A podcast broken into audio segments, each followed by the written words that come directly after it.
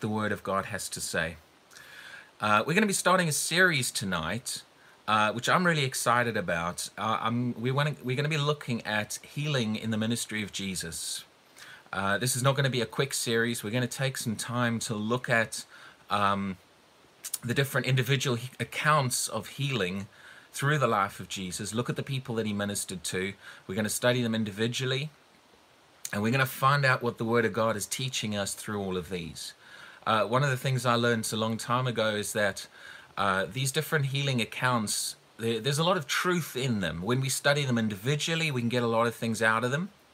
But when we study them as a group, when we look at the whole picture of the Word of God, uh, all of these different healing accounts through the Gospels, uh, I believe that they, they're like individual pieces of a puzzle. Uh, there's about nineteen or twenty healing cases, and then there's uh, somewhere uh, people were set free from demons and, and obviously raised the dead as well. But we're going to be focusing mainly on the healing passages. uh, but they're like individual pieces of a puzzle. And when you put them together, they really build up the whole picture of the healing ministry. And they help us to understand how healing works, also how to receive healing, Uh, and, and the things that can hinder us receiving. Now, now, you can take the principles about receiving healing and apply them to other areas. You see, the principles work the same in different areas. Uh, faith to receive healing, faith to receive answered prayer, the principles work. So, you know, you might not specifically be needing healing right now, but these principles which we're going to study will help you to receive from God, to get your prayers answered in other areas as well. So uh, as we study this, I just want you to, to open your heart, grab a hold of uh, these principles and, and hear what God is saying. Like I said, these, these individual healing accounts in the ministry of Jesus, uh, they come together. They're like pieces of a puzzle. And when you put them all together, they build the full picture of how healing works and uh, how, how to receive from God. Not only that, they also teach us how to minister healing to other people. One of the things that uh, we're going to look at uh, as we do this study over the next few weeks, and this, as I said, this is, we're not going to rush the study, it might take us a while, um, but one of the things we're going to look at and one of the things we're going to see is that these, these cases of healing in the ministry of Jesus, uh, they, they, they show to us the different people uh, that are involved in healing. Now, obviously we know God, God is involved in healing. And people have questions about God, uh, his will. Does he want to do it? Is he going to do it for me? Uh, when I really need to count on him the most, is he going to be there? So we're going to see questions about God answered. Uh, another person that's involved in these healing accounts is, is the receiver, the, the sick person. What was involved in them receiving healing? What was involved in them uh, receiving from God through Jesus? Um, and the other, th the third uh, kind of person involved that we're going to learn about uh, as we do this study is the minister themselves. Now, in many cases, Jesus was the minister. Jesus was the person ministering healing. Uh, in other cases, there were, there, we learned some things as the disciples tried to be the minister. Uh, in other cases, you've got people like the ruler of the synagogue who should have been the minister. So as we study these cases of healing in the ministry of Jesus, in a sense, you, you, if you imagine like a triangle, you've got God, you've got the minister, and you've got the receiver. Now, all three of those play their part in receiving. Um, now, sometimes the minister is not necessarily involved at all. You know, you can have God and just the receiver. But to understand the, the full picture of the healing ministry, you've got all three of these: God, the minister, and the receiver. And as we study these, these different healing uh, accounts, we're going to see that certain uh, passages teach us more about one of these or two of these. They don't necessarily all teach us about all three, but they add different bits of information to the whole picture. And they show us how receiving from God works. Now, I don't know about you, but uh, I think most people, most of us want to know how to receive from God, or how, how to help other people to receive from God.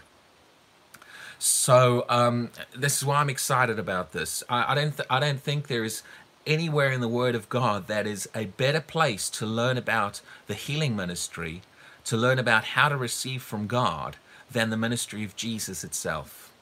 And as we go through these each week, I think you're going to start to get quite excited as you, you begin to see pieces of the puzzle put into place. Maybe, maybe in your own understanding there's been gaps and there's been things that you haven't quite understood. I believe that when, when this, all of these healing accounts in the ministry of Jesus, when they come together, you've got the complete picture. And we should have our questions answered, and we should know how to receive from God. How, how we can get a hold of it. How can we activate healing in our life when we need it? Or how can we activate it through us to other people as a minister?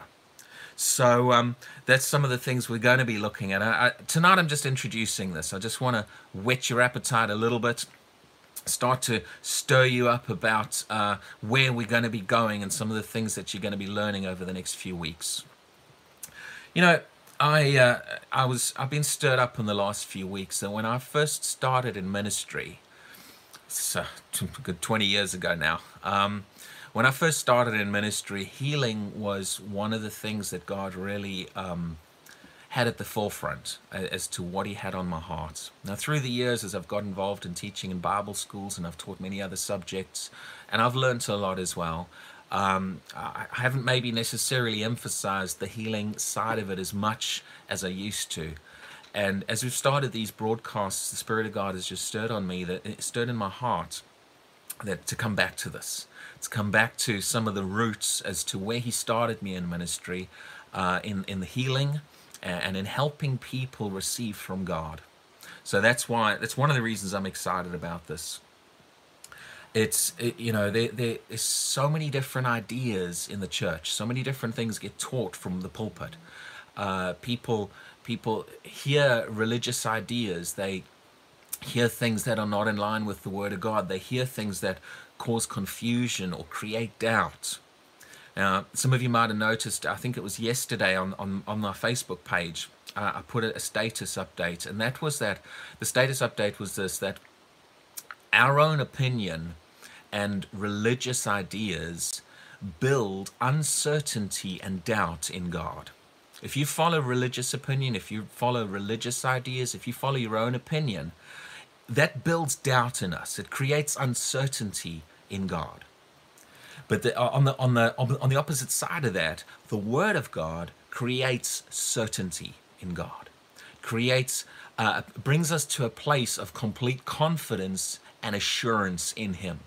So as we as we look to the Word of God, this this will be, I believe, what gets stirred in you: greater assurance and confidence in God from these different passages, to bring you to the place of being able to receive and and, and, and eliminating every doubt, every uncertainty you have in your life as to whether God's going to move, uh, and how to get Him to move in your life. I believe God wants to move. God, God, God wants to move in our lives uh, far more than many of us are experiencing.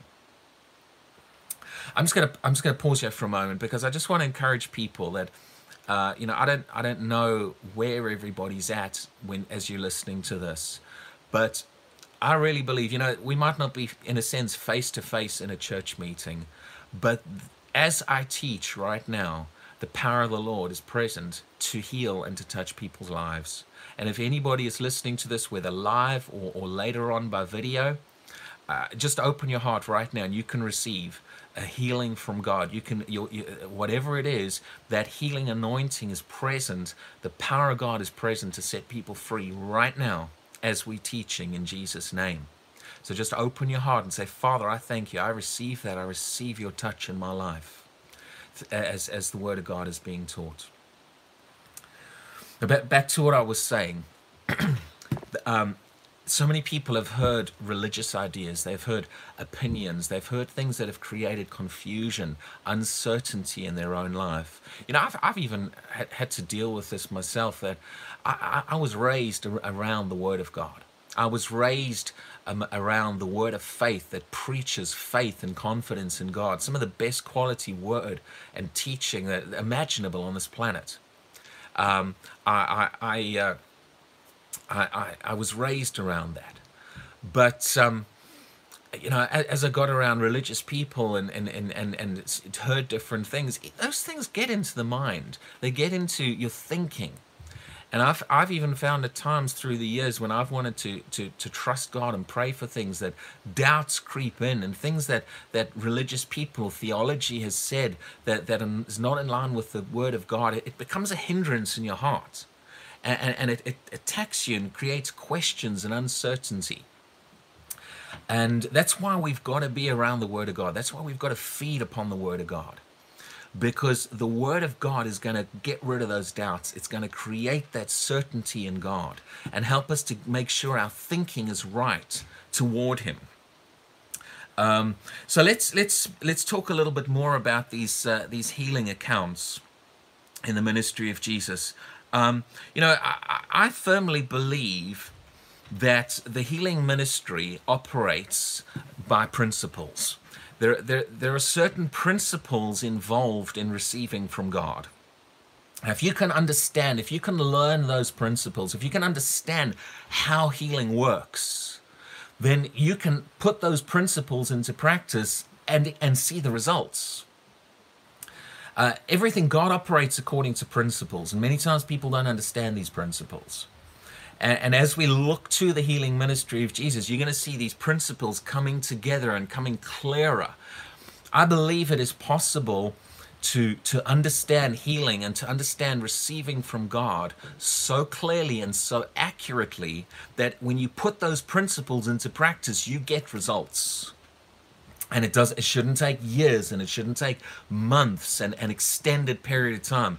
The, God has this for us. And, and he wants us to understand these principles that we're going to be studying.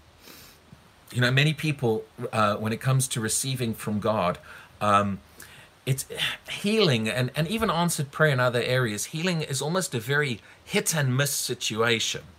It, it's almost like, uh, let's try it and see if it happens. You know, let's throw a prayer up. Let's ask God for something, and, and, and if it happens, it happens. If it doesn't, it doesn't. And, and, and you know, maybe, maybe God didn't want it for me if it doesn't happen or something like that. There's a lot of uncertainty. And people treat healing almost like a hit and miss. You know, shoot at the target and, well, let's hope we hit it and maybe we won't. Now, I do not believe that healing or receiving from God in any other area, I do not believe it is, a, is what I call a hit and miss situation. It's not a coincidence. It's not a, a maybe or a might.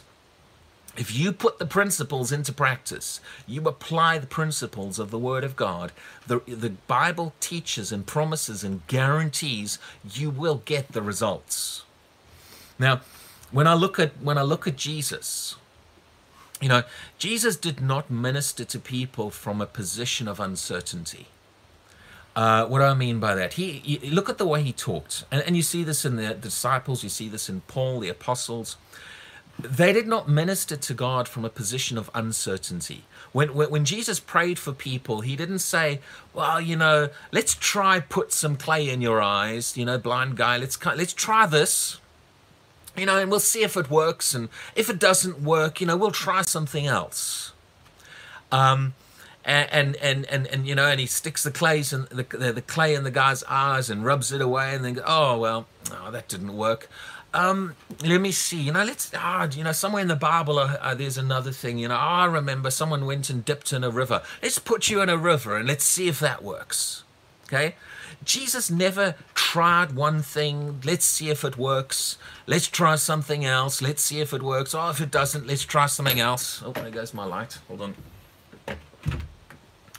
And um, many people these days minister like that. To, to, to many people these days, it's very hit and miss. I, I remember years ago, I was in a, in a meeting, and um, They, they, they, they were praying for this lady who was sick, and the, the, the, there was a group of people, and there was, there was very much had the attitude of let's try something and see if it works.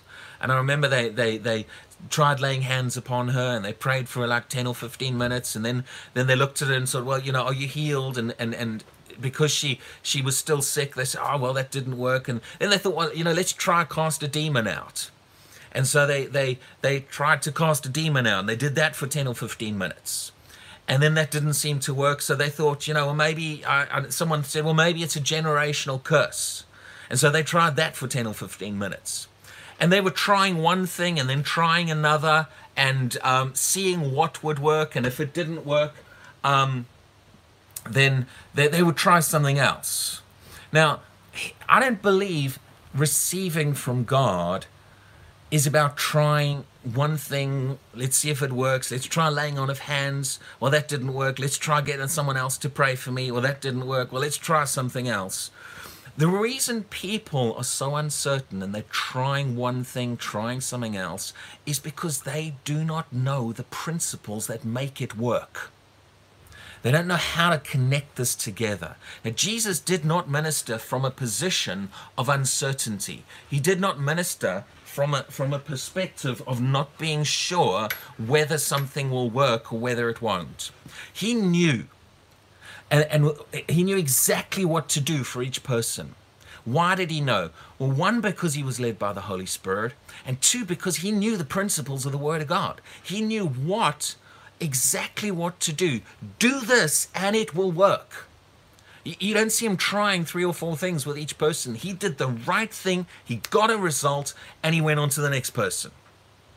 Now, we need to learn to follow Jesus' example. We need to know the principles so well that we know how to put them into practice, and when we do, they work. That's one of the things we're going to learn as we study the healing ministry of Jesus. As we do this study, we're going to teach you principles from the Word of God that work. No uncertainty, no, no try this and see if it works. It's more about following Jesus' example, knowing what we see from his word that works, putting it into practice, and seeing the results. Amen? So hope, hopefully you're excited about this already. As I said, just introducing it still. Let, let's, uh, hopefully you've got your Bible. Let's, uh, let's go to some scriptures quickly about the ministry of Jesus. Let's go to Mark, uh, sorry, Matthew. Matthew chapter four. Matthew chapter four, and um, verse twenty-three. Matthew chapter four, verse twenty-three. We'll read verse twenty-three, twenty-four. Um, yeah, verse twenty-three and twenty-four. It says this, Matthew, Matthew chapter four, verse twenty-three. And Jesus went about all Galilee, teaching in their synagogues, preaching the gospel of the kingdom, and healing all kinds of sickness and all kinds of disease among the people. How, how many how many sickness and disease did he heal? It says all. Now this, there are many scriptures that say this. He healed, over and over again, it says he healed them all. Uh, another one is Acts ten twenty-eight, uh, Acts ten thirty-eight says this, how God anointed Jesus of Nazareth with the Holy Spirit and with power, who went about doing good and healing all who were oppressed by the devil. There's that word all again. And you, over and over again, when it talks about the healing ministry of Jesus, we see that. It says he healed them all. Um, here, back here in Matthew four, verse twenty-four, it says, uh, so he healed all kinds of sickness, all kinds of disease among the people. It says, then his fame went throughout all Syria, and they brought to him all, there it is again, all sick people who were afflicted with various diseases and torments, and those who were demon-possessed, epileptics and paralytics, and he healed them. And when it says he healed them, who is the them that it's talking about? It's that word all again. It says they brought all who were sick, and he healed them. In other words, he healed them all. Now, that's an important uh, principle there, because over and over again in the ministry of Jesus, we see that he healed them all. He healed them all. You know, some people today don't believe that God heals everybody. I, I, it's, I, I find it sad, it's tragic, that there are still people in the church who do not believe that God heals everybody. Um, and I don't know where, you know, well I do, religious ideas, where they get these ideas from. But in the ministry of Jesus, there are many times it says God healed them all. Now some people today would have you believe that, you know, God doesn't heal everybody, or God doesn't answer everybody's prayer. Now, you need to understand this. Jesus, while he was on this earth, he was the will of God. He, he, he was the revealed will of God. He said, if you've seen me, you've seen the Father. I, I do it uh, how the Father does it. Uh, if you want to know what God is like, look at Jesus. See what Jesus is like. If Jesus operates a particular way, that shows you what the Father's like. Now, if if the, in the ministry of Jesus, if it says he healed them all, what does that tell us about the Father? How many does the Father heal? Well, it's the same thing, because Jesus reveals the Father. If Jesus healed them all, then we know that the Father heals them all. Now, I, I find it interesting that, it, you know, if it was not God's will to heal everybody, if God didn't want to heal everybody, then surely somewhere in one of the crowds, at least, and probably more than one, in at least one of the crowds that Jesus ministered to, there would have been one person that it was not God's will to heal. Now, if if if there was if if it was true that God doesn't heal anybody, then that then that should be in the ministry of Jesus. Somewhere in the ministry of Jesus, we should find the person that it was not God's will to heal. Sorry, my light keeps falling here.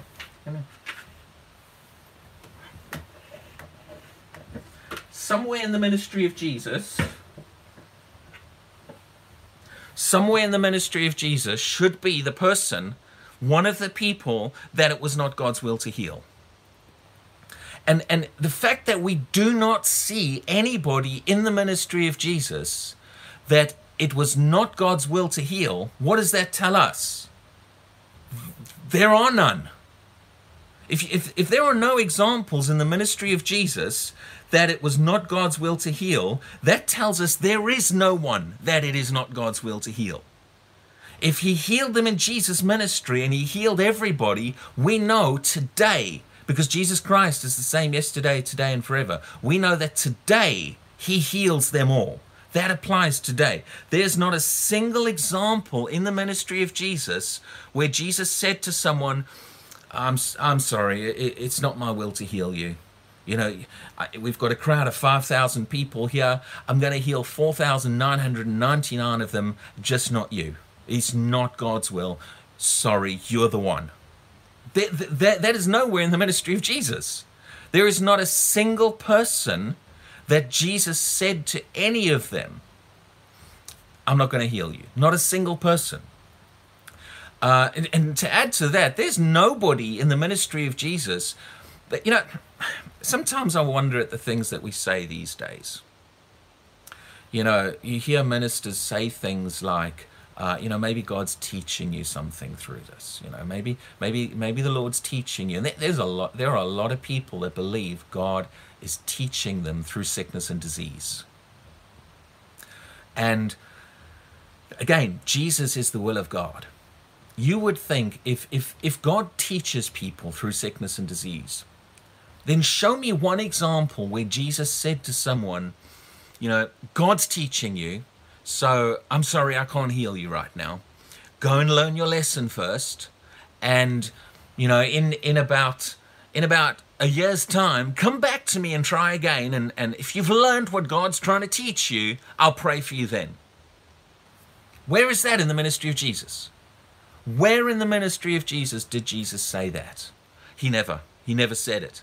Jesus, not once did he say to anybody, God's, teach, God's teaching you through this, or, or, or, or God has some kind of purpose for this in your life, so you're going to have to keep it. Now, you know, I believe the church, the, the church, this is the, Christianity, the, we got our name after Christ. Christ, Christianity. Uh, he is the head of the church. This is his church. Uh, the, the church is founded upon Jesus and what he started and what he taught. We're not supposed to have moved away from what he taught. We're supposed to be working with and, and in line with what he taught. Now, why, why today do we say things that Jesus never said? Okay? Why don't we say to people, God has a purpose in this sickness in your life? Okay, if you're going to say something like that, then you need to be able to show that Jesus Jesus said that. Uh, you know, God has a purpose, so you're going to have to keep this. I'm sorry. You, you just, you know, God has a purpose for you being blind. God has a purpose for you being lame, so you're just going to have to keep it. Where, where in the ministry of Jesus did he say that? The answer is nowhere. Now, if it's not in the ministry of Jesus, we cannot claim that it's that it, that's what the Father is like. Because Jesus is the visible demonstration of the Father. He came to show us what the Father is like. So if Jesus never said to anyone, it's God's purpose for you to carry this difficulty, this sickness, and just bear it through life, then what do we know about the Father? Well, if Jesus never said it, I can tell you this, the Father does not say that. Now, religious ministers today might say that, but just because people today say that does not mean that is what God is saying.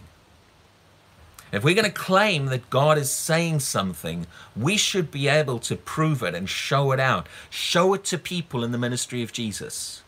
Show me where Jesus said, this sickness is teaching you. Show me where Jesus said, there's some purpose in this sickness, you've got to keep it.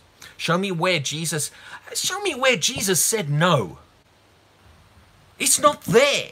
You show, if you're going to tell me, you know, people say that, I'm not saying some of you, some of you are people of faith, but if somebody's going to say, you know, uh, you know, I asked God for healing and God said no. I'm going to tell you this, we're in the ministry of Jesus. Okay, if you're going to claim God is like something, you need to show it to me in the ministry of Jesus. Where in the ministry of Jesus is there a single example where a person came to Jesus for healing and Jesus just looked at them and flat out said, sorry, no, not for you. It's not there. There's not an example there where Jesus did that. Now, Jesus is given to us to reveal what the Father is like.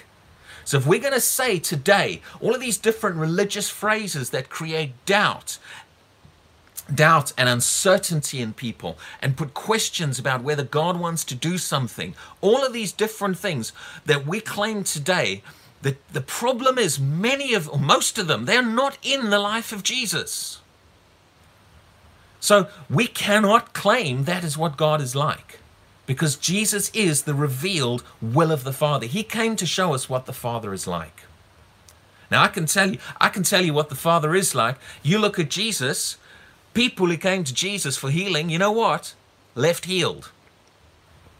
Now, this is another thing. Again, today we're just looking at some general principles. We're going to dig a bit more into this in the weeks to come and looking at individual studies. But you know, I, I've I've had people say things like they'll they'll say things like, you know, well, you know, the man, um, the one the one man that Jesus ministered to and his disciples said who sinned, and and and it looks it almost looks like Jesus says, you know, this thing is for the glory of God. Now I, I worded that carefully. It looks like that's what he's saying because we're going to study that. You're going to find that's not what he said.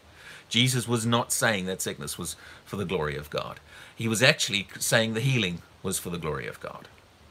But we'll look at that later. But when people come and they say things about, and they use a passage from the ministry of Jesus, like some of the something said toward the start, and they use it to push some kind of doctrine that, you know, that proves why God doesn't heal people. My answer is this, you know what? Yes, Jesus said some things at the start to some of these people, and there's some challenging statements in there, but I can tell you one thing.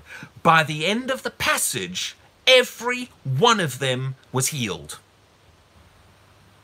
Okay, in a matter of minutes from when Jesus said these things that people use to try to preach why somebody should be sick for ten, fifteen, twenty years, they take a statement out of a passage where a person is healed at the end and try to use a passage of healing to prove a doctrine of non-healing.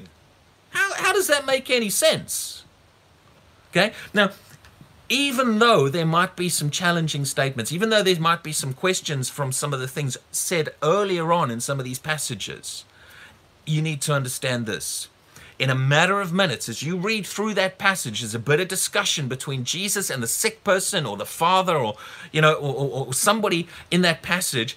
But every single one of the examples that we are given in the ministry of Jesus of healing, by the end of the account, the person is healed.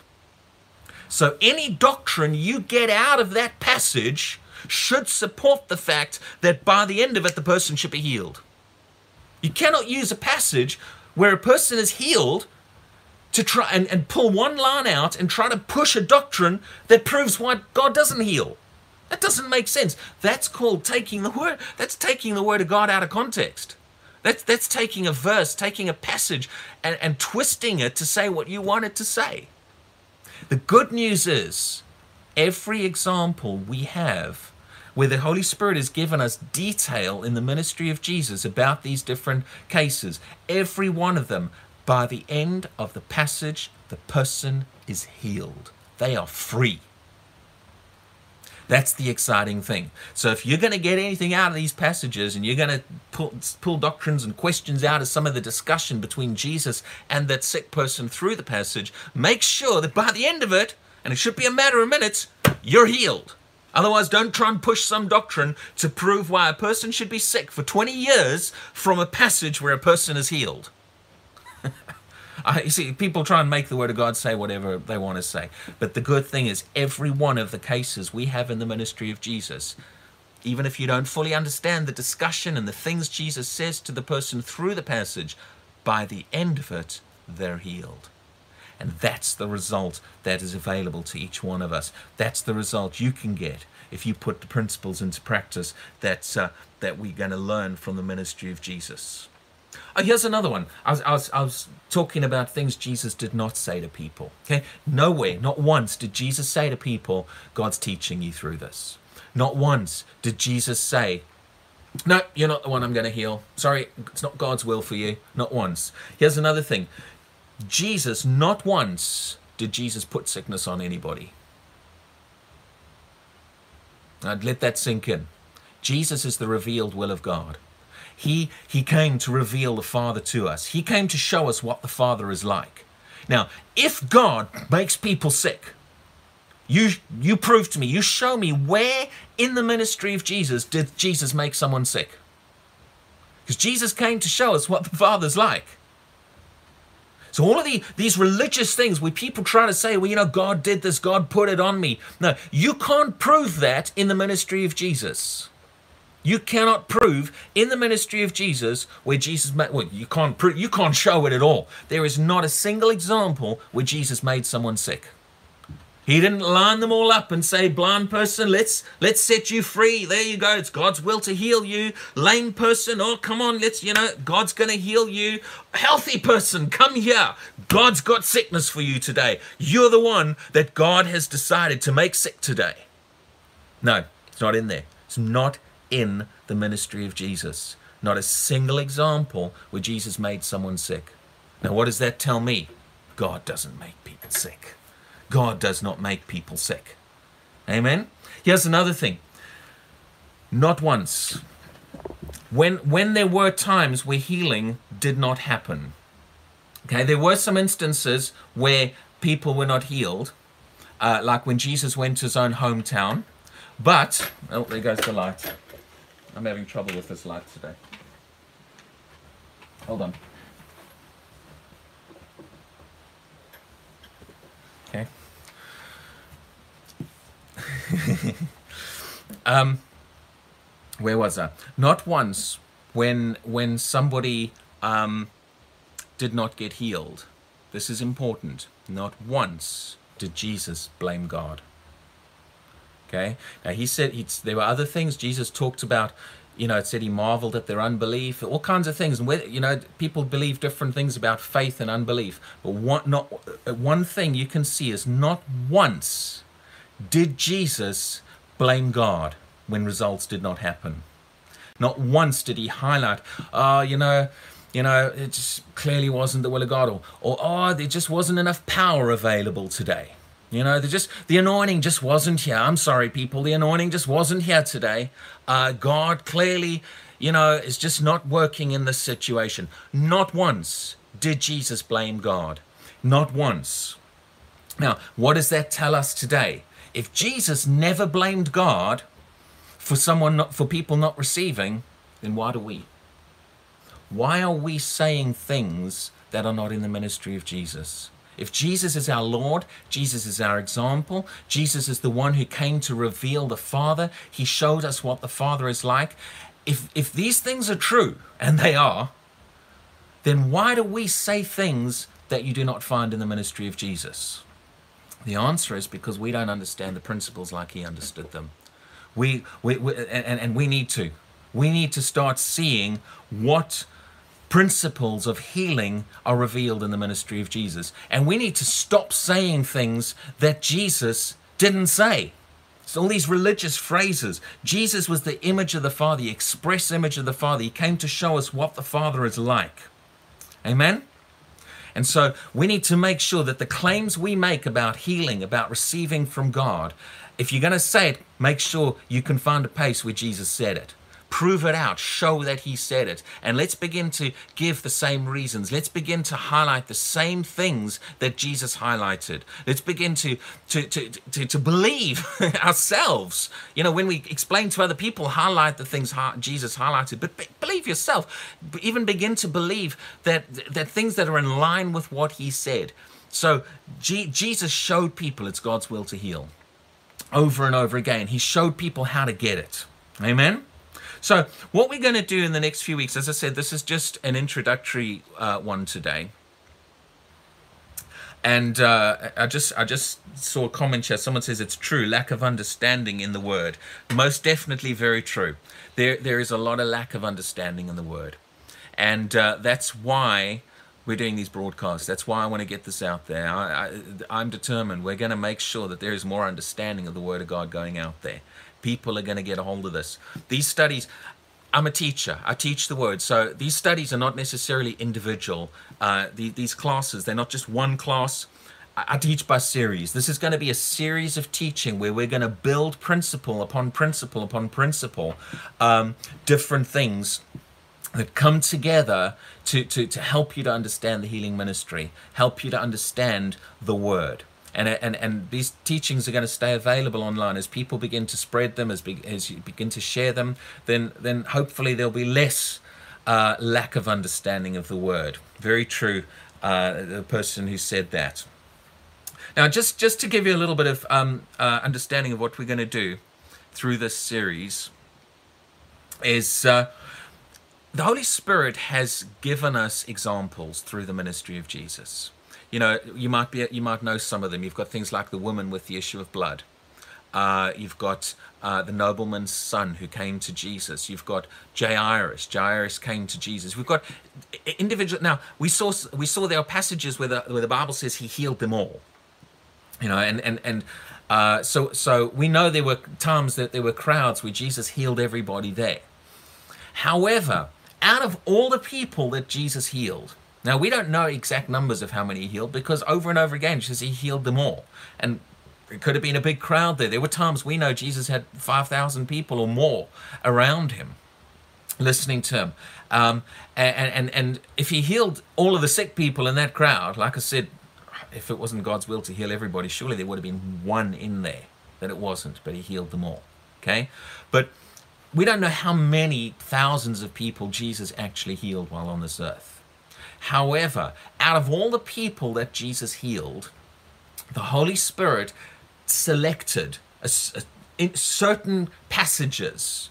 Now, uh, the passages that we are given about, um, you know, where there's detail given about, like the woman with the issue of blood or other people like that, um, It, the Holy Spirit has selected those. In a sense, you could call them, this, the word I'm looking for is case study. You know, like these days when someone does a case study of a, of a particular person, the Holy Spirit has done case studies of um, s- certain ones. He chose certain people out of the thousands of people Jesus healed in his ministry.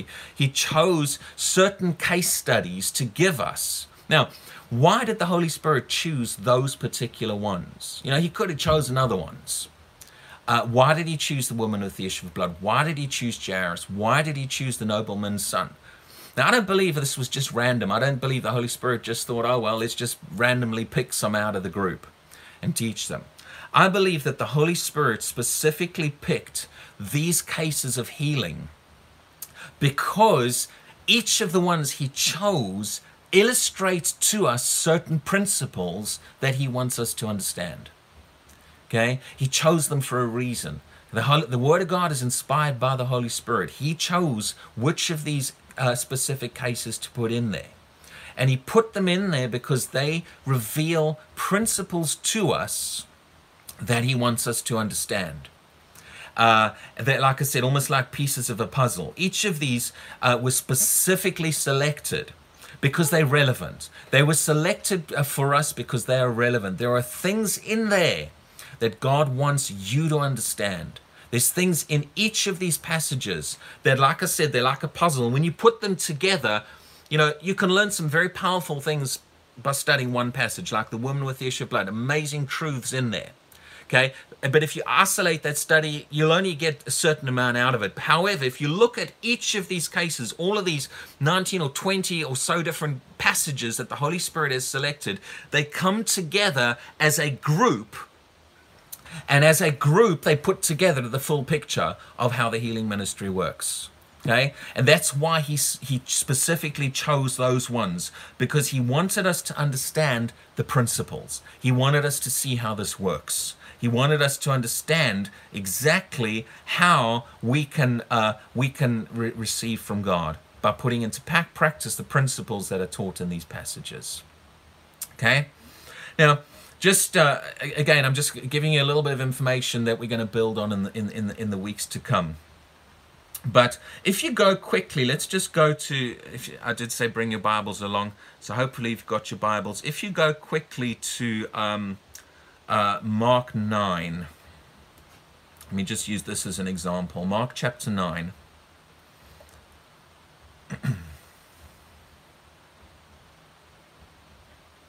Mark chapter nine. Um, Uh, now this is the passage that I'm, I'm planning on studying in detail next week. So I, I, I want I want to uh, I want to encourage you. We're going to pick up on this passage um, uh, next week in detail, because otherwise we'll be sitting here teaching all night, um, which some of you might not mind. Um, but Mark chapter nine, uh, I just want to show this part of it for now. Verse fourteen says this. Um, now, Jesus has just been up on the Mount of Transfiguration. He's just come down from the Mount of Transfiguration. And, and when he comes down, there's a bit of a commotion going on with his disciples and, and some other people. So Mark chapter nine, verse fourteen says this. And when he came to the disciples, he saw a great multitude around them and scribes disputing with them.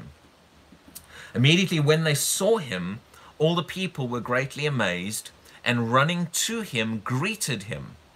And he asked the scribes, what are you discussing with them? Okay, so G Jesus comes down from the Mount of Transfiguration. He's got a couple of his disciples with him. And as they come down, there's a crowd. In fact, it says a great multitude. So obviously a big crowd of people had gathered. And um, there seems to be a bit of a commotion, a bit of a dispute going on. It says the scribes were disputing with Jesus' disciples. So, um, you know, disputing, I don't know, arguing, or there was a bit of a fuss going on, okay? Um, and then it says that when they saw Jesus, the people kind of ran over to him. And he says to them, what are, what are you discussing? What's going on here? What are you discussing with them? Now in verse seventeen, this man speaks up. It says, then one of the crowd answered and said, Teacher, I brought you my son who has a mute spirit. And when it, wherever it seizes him, it throws him down. He foams at the mouth, gnashes his teeth, and becomes rigid. So I spoke to your disciples that they should cast it out, but they could not. Oh, they could not. Don't worry, I'm going to whet, whet your appetite. We're going to study this next week. Okay, we're going to look into that. Why couldn't the disciples, or what was going on here? Why wasn't this boy getting healed? Now, however, however, I will, I will throw this out now, and I'll probably repeat this next time. I want you to notice this. Just because the disciples could not get this boy free does not mean it was not God's will. for the boy to be free. Okay? Now, how do we know it was God's will for the boy to be free? Because just a few verses later, Jesus got him set free. Okay? So within a short few moments, this boy was free. See, just because one person can't help you doesn't mean conclude it's got, it's not God's will. Just because one minister, just because one group of people cannot help you doesn't mean you conclude, oh, well, maybe God doesn't want me to have it. All right? It just might mean that you got to find the person who can help you. See, just because the disciples could not help this boy does not mean it was not God's will for him to be free. As soon as Jesus came on the scene, that boy got free. Amen? We'll study that a little bit more next week and look at what's going on uh, and, and, and, and uh, uh, what was what what was the hindrance here. But I want you to just jump a little bit further for, uh, back in what we read. Verse seventeen. It says, "Then one of the crowd answered and said, 'Teacher, I brought you my son.'" Right. Now, you understand that there are no words in the Bible, in the Word of God, that are irrelevant. Everything means something. There's, there's, there's truth behind everything. Okay? It, that phrase there is so easy to just jump over and not actually see what's going on here. But I'm going to say this now because I want you to, to understand where we're going with this study. This man brought his son to Jesus. Okay? Now, there are some passages where Jesus went to the sick person. Uh, the man by the pool, uh, Jesus went to him. The sick person was where he was, and, and Jesus went to the sick person. In this particular instance, this, the father and his son, let's just say that we'll just say the sick person, just or the two of them, okay, the, the receivers, the ones who needed healing. In this passage, they came to Jesus. This is important because uh, the, the, if you can get a hold of this, and we're going to look at take a few weeks to look at this, this will answer a lot of questions. All right? There are different ways to receive healing. Sometimes God goes to the sick person. God moves supernaturally and initiates healing in that person's life. So sometimes God goes to the sick person. Other times we go to God. We approach him, right? Now, as we study these cases of healing, we're going to we're going to divide them up, and we're going to look at the two different groups. So the first set we're going to study are the ones that they came to Jesus. You've got the woman with the issue of blood. She went to Jesus. Jairus, he went to Jesus. And these were not Jesus coming to them first. They, these people went to Jesus. So we're going to look at that group first, the ones that went to Jesus, and then second, we're going to look at the ones Jesus went to. And you're going to find some very interesting patterns uh, in, in, in the passages, because you're going to find that the people who went to Jesus, the principles involved in their, uh, the, the principles involved in them receiving healing were slightly different to the principles involved, the ones that Jesus went to them. Okay? So you'll see that different set of principles, and that's why they need to be studied separately. So, you know, do you, do you realize that the Bible teaches that when we approach God, there is a particular way we are supposed to approach him? All right? Now, sometimes God comes to us. It's his business how he comes. If he wants to come a different way, that's up to him. However, when you go to God, you are the one approaching him. You have a need, you go to him in prayer. You approach the throne, or you go to a minister or someone else and ask them to pray with or for you. You are the one approaching. Like this man, he says, I brought my son.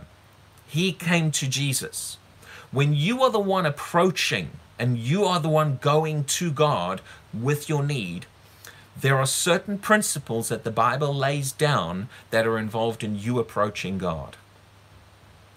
For example, let's let's look at let's look at a couple of these quickly before we end off today's teaching. If you go to the book of Hebrews, all right, the Bible tells us how we are to approach God.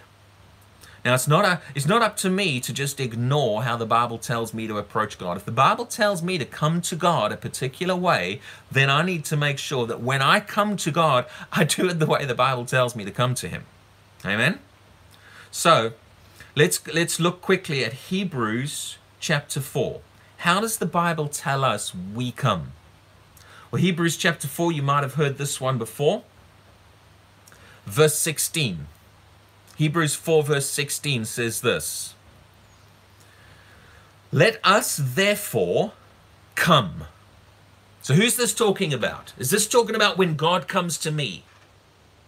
And I'm just sitting around and suddenly God comes in my room. No, this, this verse is not talking about when God comes to me. This is talking about when I go to God. So let us therefore come. We are the ones coming. How do we come? Boldly. Boldly to the throne of grace, that we may obtain mercy and find grace to help in time of need. The Bible shows us how we are supposed to approach God. All right, let's look at another one. Hebrews chapter eleven. Because I want you to bear these principles in mind as we do this study, because you're going to see that when people, when the sick person came to Jesus, Jesus expected these principles to, to, to, to be in play, how the Bible tells us to approach God. And when they were not in play, Jesus had to teach that person and show them how to get those principles in play. When you approach God, there's a particular way the Bible tells you to do it. Hebrews chapter eleven, verse six.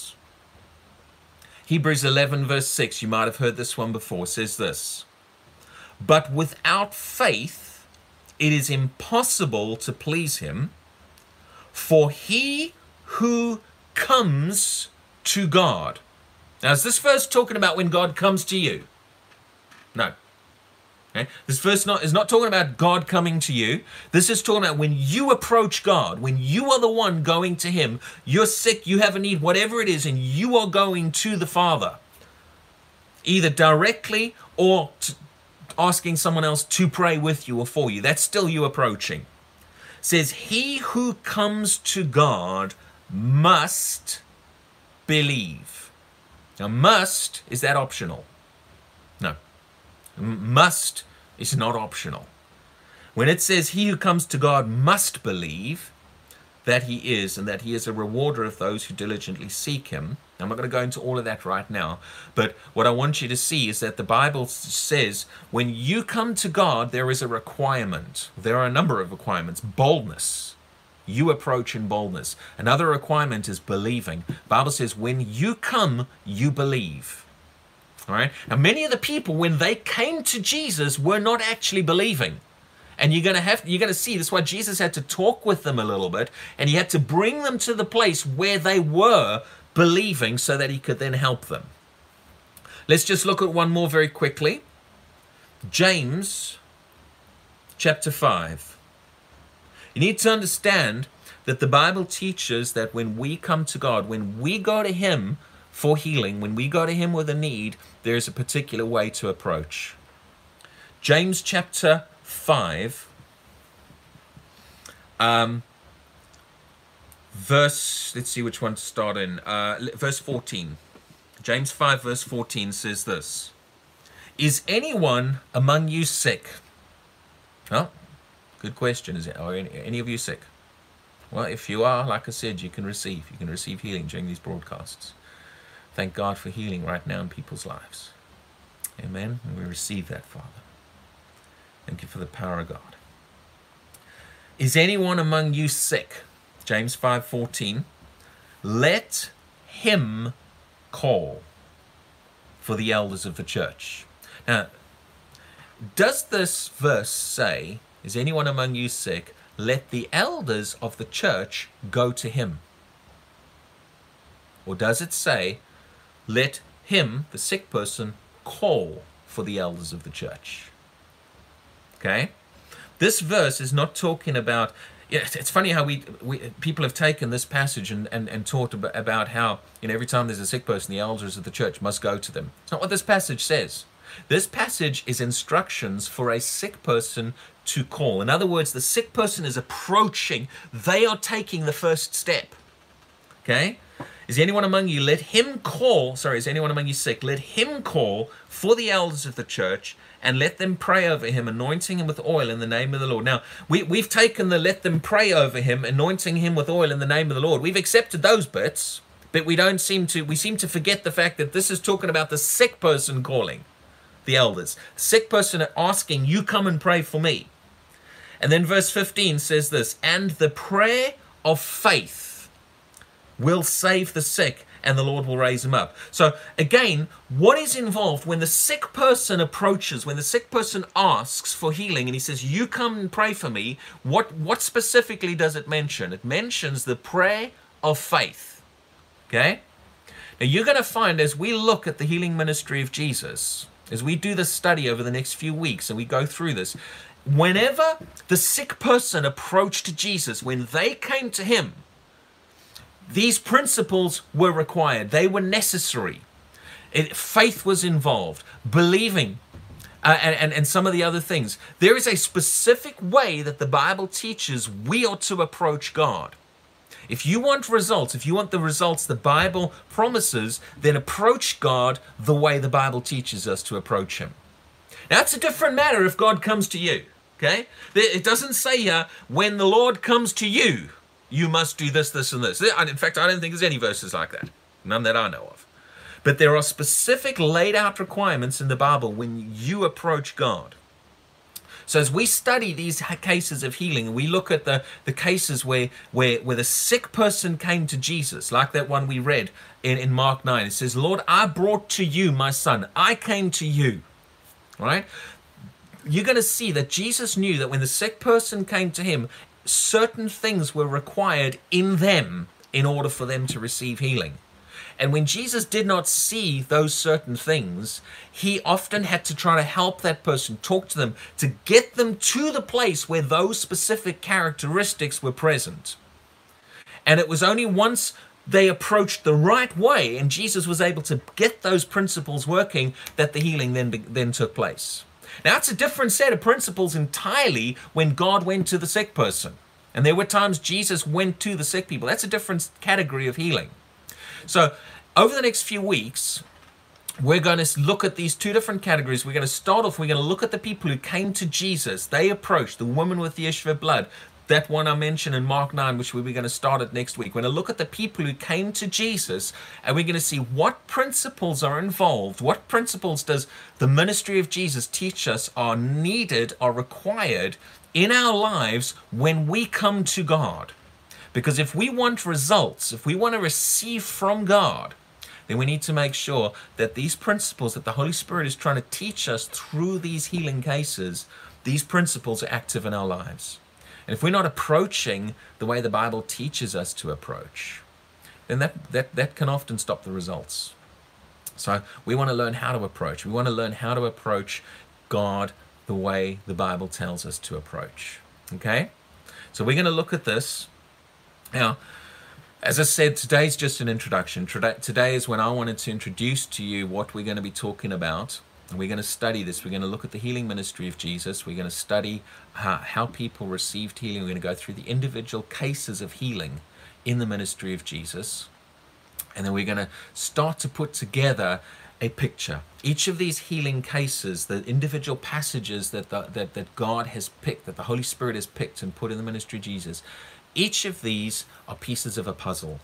They, they teach us things individually, but when you put them all together, they link together and they build the whole picture of how the healing ministry worked, how it worked through Jesus and how it works today. And so I believe that as we do this, you're going to learn some amazing things. You're going to learn how to receive from God better for yourself. You're also